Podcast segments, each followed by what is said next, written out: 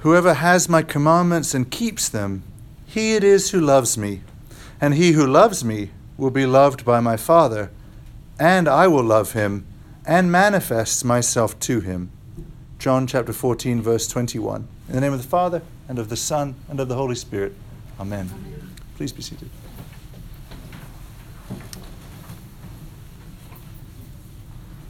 Jesus wants us to love him with our whole hearts. And of course, as Anglicans, we know that well because we hear the great, com- the great commandment, the summary of the law, as part of our every liturgy, right? Love the Lord your God with all your heart. That's right there at the beginning. Um, and I think while we are, we are inclined to sort of accidentally uh, interpret that chiefly about our affections, right? That, like in our heart, that we would have kind of those warm, affectionate feelings for God. And I don't want to discount that. That's absolutely part of loving God, right? It's something we hope that we would have towards God, the way we'd hope to have them uh, in any good relationship uh, that is loving. It's just that um, that's not the end of love, right? Love is also more than that. Um, and it can be hard to gauge one's feelings, and feelings, like the experience of feelings, can come and go. There's a much more sure uh, insight into what is really in our hearts according to Jesus according to the scriptures? And that answer is well, what are our actions doing? Right? Our actions actually reveal really what's going on in our hearts. Right? That we know the sort of biblical picture that reveals to ourselves that we are divided, like spirit and flesh at war, because we do different actions. One moment I'm being loving, and the next moment I'm being selfish. Right? Our actions reveal the war of spirit and flesh. Our actions reveal our hearts to us. And so that's what Jesus is saying.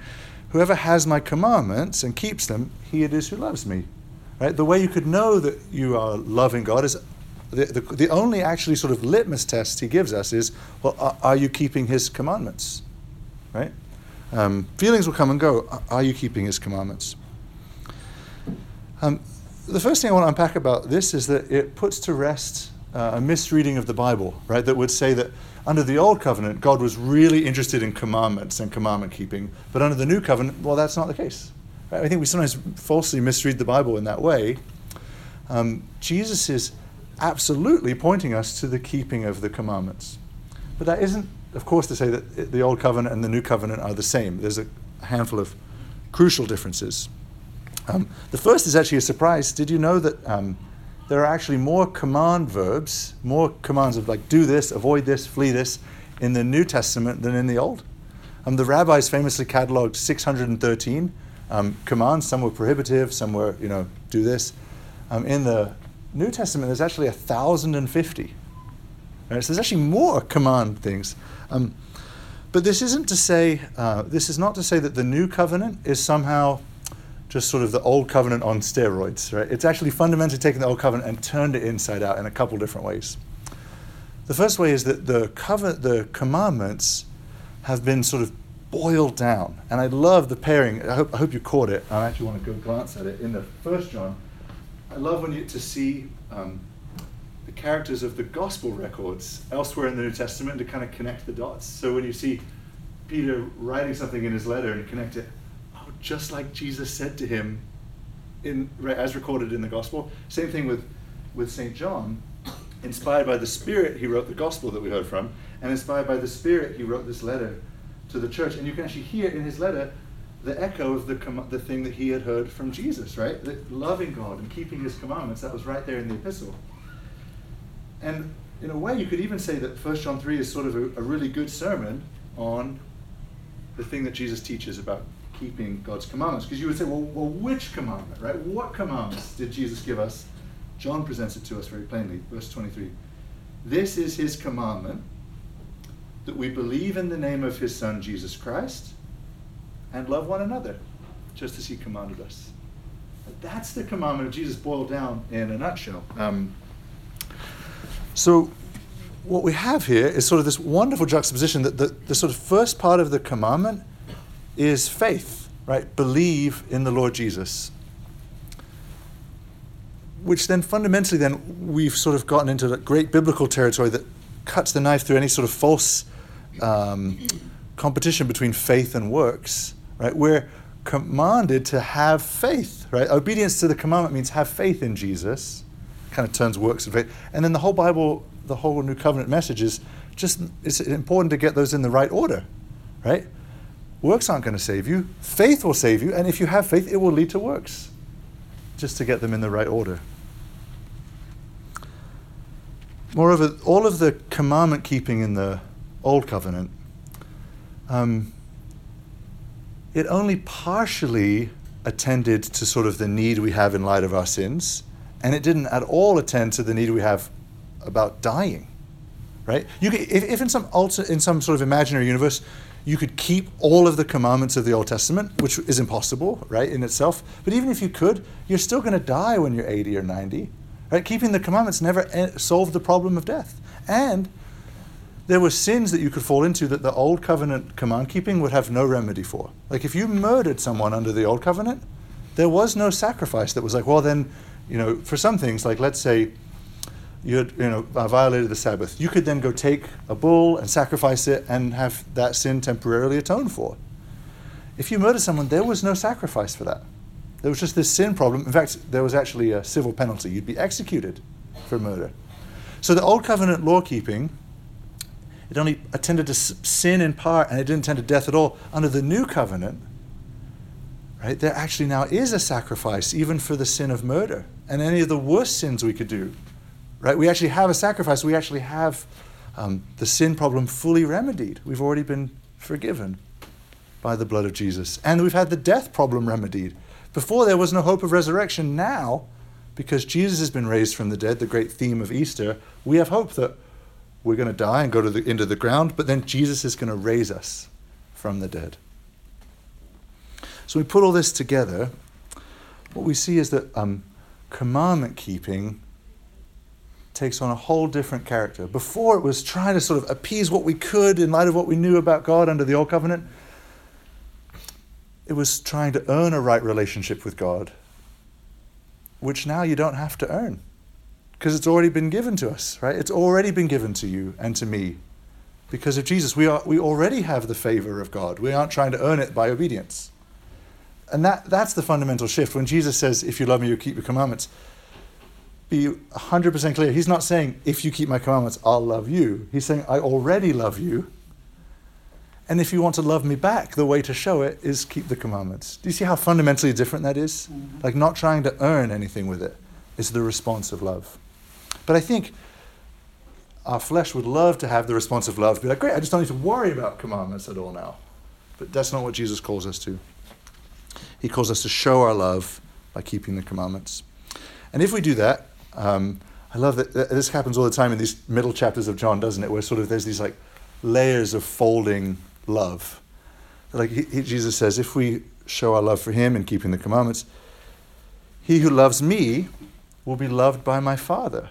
Right? Because the Father loves the Son, and He would therefore love those who love His Son. And, and then Jesus says, And I will love Him. So we, we kind of get in, invited into this mystery of Trinitarian love the Father loving the Son, the Son loving the Father, us being kind of swept up into that life of God's own divine love. And the result of being swept up into this love concludes in the verse, um, and I will manifest myself to him.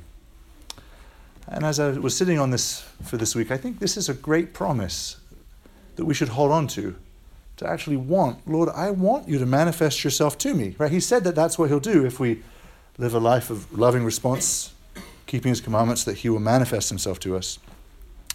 Because I've, sort of, I've picked up that sort of in the, the way in which Christians talk about the Christian life in Christian magazines or radio or whatever, and I'm sure you've heard this too folks, some folks who've been disappointed that they hoped they'd have this sort of mystical existential experience with God, because their hope was disappointed, they then teach, well, we set the, the, the goal too high. Like we shouldn't have thought that we could have that deep mystical encounter with the risen Jesus. And, this, and then so out of the disappointment, kind of lower the expectation of what a relationship with Jesus could be like. Um, I think that's the wrong move. I think we're to hold out for Jesus manifesting himself to us. That's what he says I will manifest myself to him. Um, I was curious. I saw this word manifest, and I was like, oh, I wonder if it's the word epiphany, right, in the Greek. So I looked it up, and it's not the word epiphany. Um, and first I was bummed about that. I was like, ah, oh, that would have been a cool tie-in. But then I realized, but then I looked at it, and the word, so epiphany is from epiphany. The word here is emphany. And so phany, it means shining, right? So an epiphany is a shining on. The word here is a shining in. And I was like, oh, that's even kind of cooler, right? Because tra- only a few people got to be there on the Mount of Transfiguration. All Christians can hope for an emphany, a, a shining in the heart, right? Of the, an experience of a real experience of Jesus, um, deeper than just the, the, what the eyes can see. Um, you'll notice, um, perhaps, that this is actually the culmination of our vision statement as a church. That if you look at that back poster back there, um, after keeping the ancient faith, cultivating patterns of prayer, practicing hospitality, the sort of final word that the vestry and myself think that we're called to sort of um, focus on as a parish is knowing the Lord Jesus intimately. That that's actually the end hope of the Christian life is to know God. Um, and I wonder, um, so for some of you, well, I think actually, I think no matter where we're at in our sort of different stages of our own Christian journeys, I think there's always like an experience that we still yet hope to have of the realness of Jesus. And to hold on to that longing, And that's actually a spirit placed longing. Yeah, I, I actually I hear other people talk about this real relationship with Jesus. I want I want my faith to have to, to be as real as, as I hear it is for that person, right? Or in this arena of my life. A real experiential relationship. I think it's important to say that um, the Bible isn't here giving us a formula, like some sort of plug and play, like if you keep the commandments, he'll love you and you'll get the manifestation, right? So then that would breed like the sort of Phariseeism, right? Of like, well, I'm going to keep all the rules and okay, where's my manifestation, right? Where's Jesus? Um, it's not a it's not a plug and play it's a principle um, by which we avail ourselves of the manifesta- of Jesus manifesting Himself to us. This is a fine point, so I want to use a word picture. Um, think about uh, if you were trying to get to Atlanta and you put Atlanta into your GPS uh, and you're driving.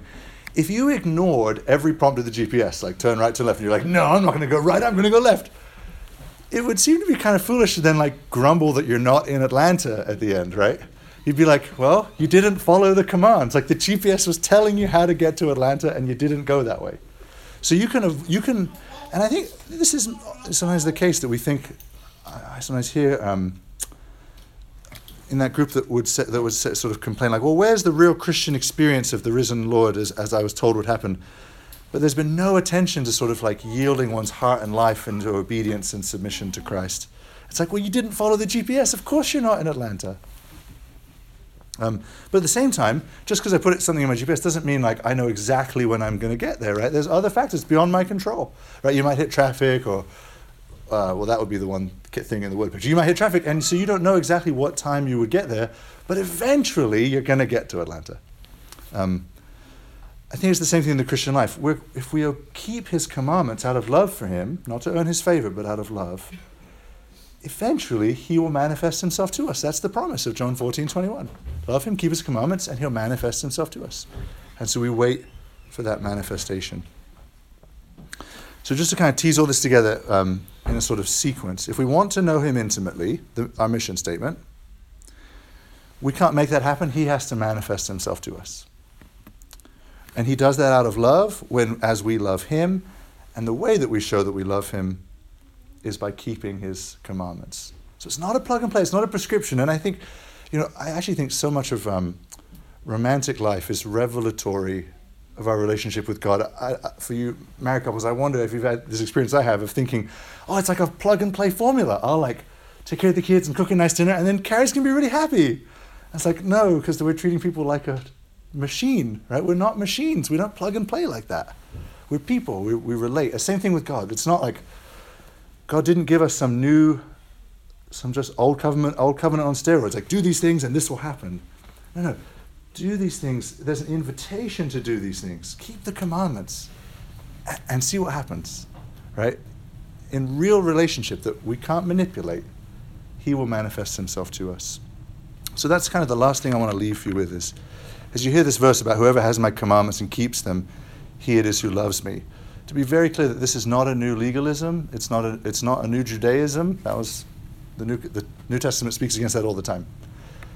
It's an invitation. Right? So here it is. So be, consider yourselves invited. You are now free to keep his commandments. You're invited to keep his commandments, to believe in him, to love him, and the 1,050 var- variations that the New Testament points out what that love really looks like. Amen.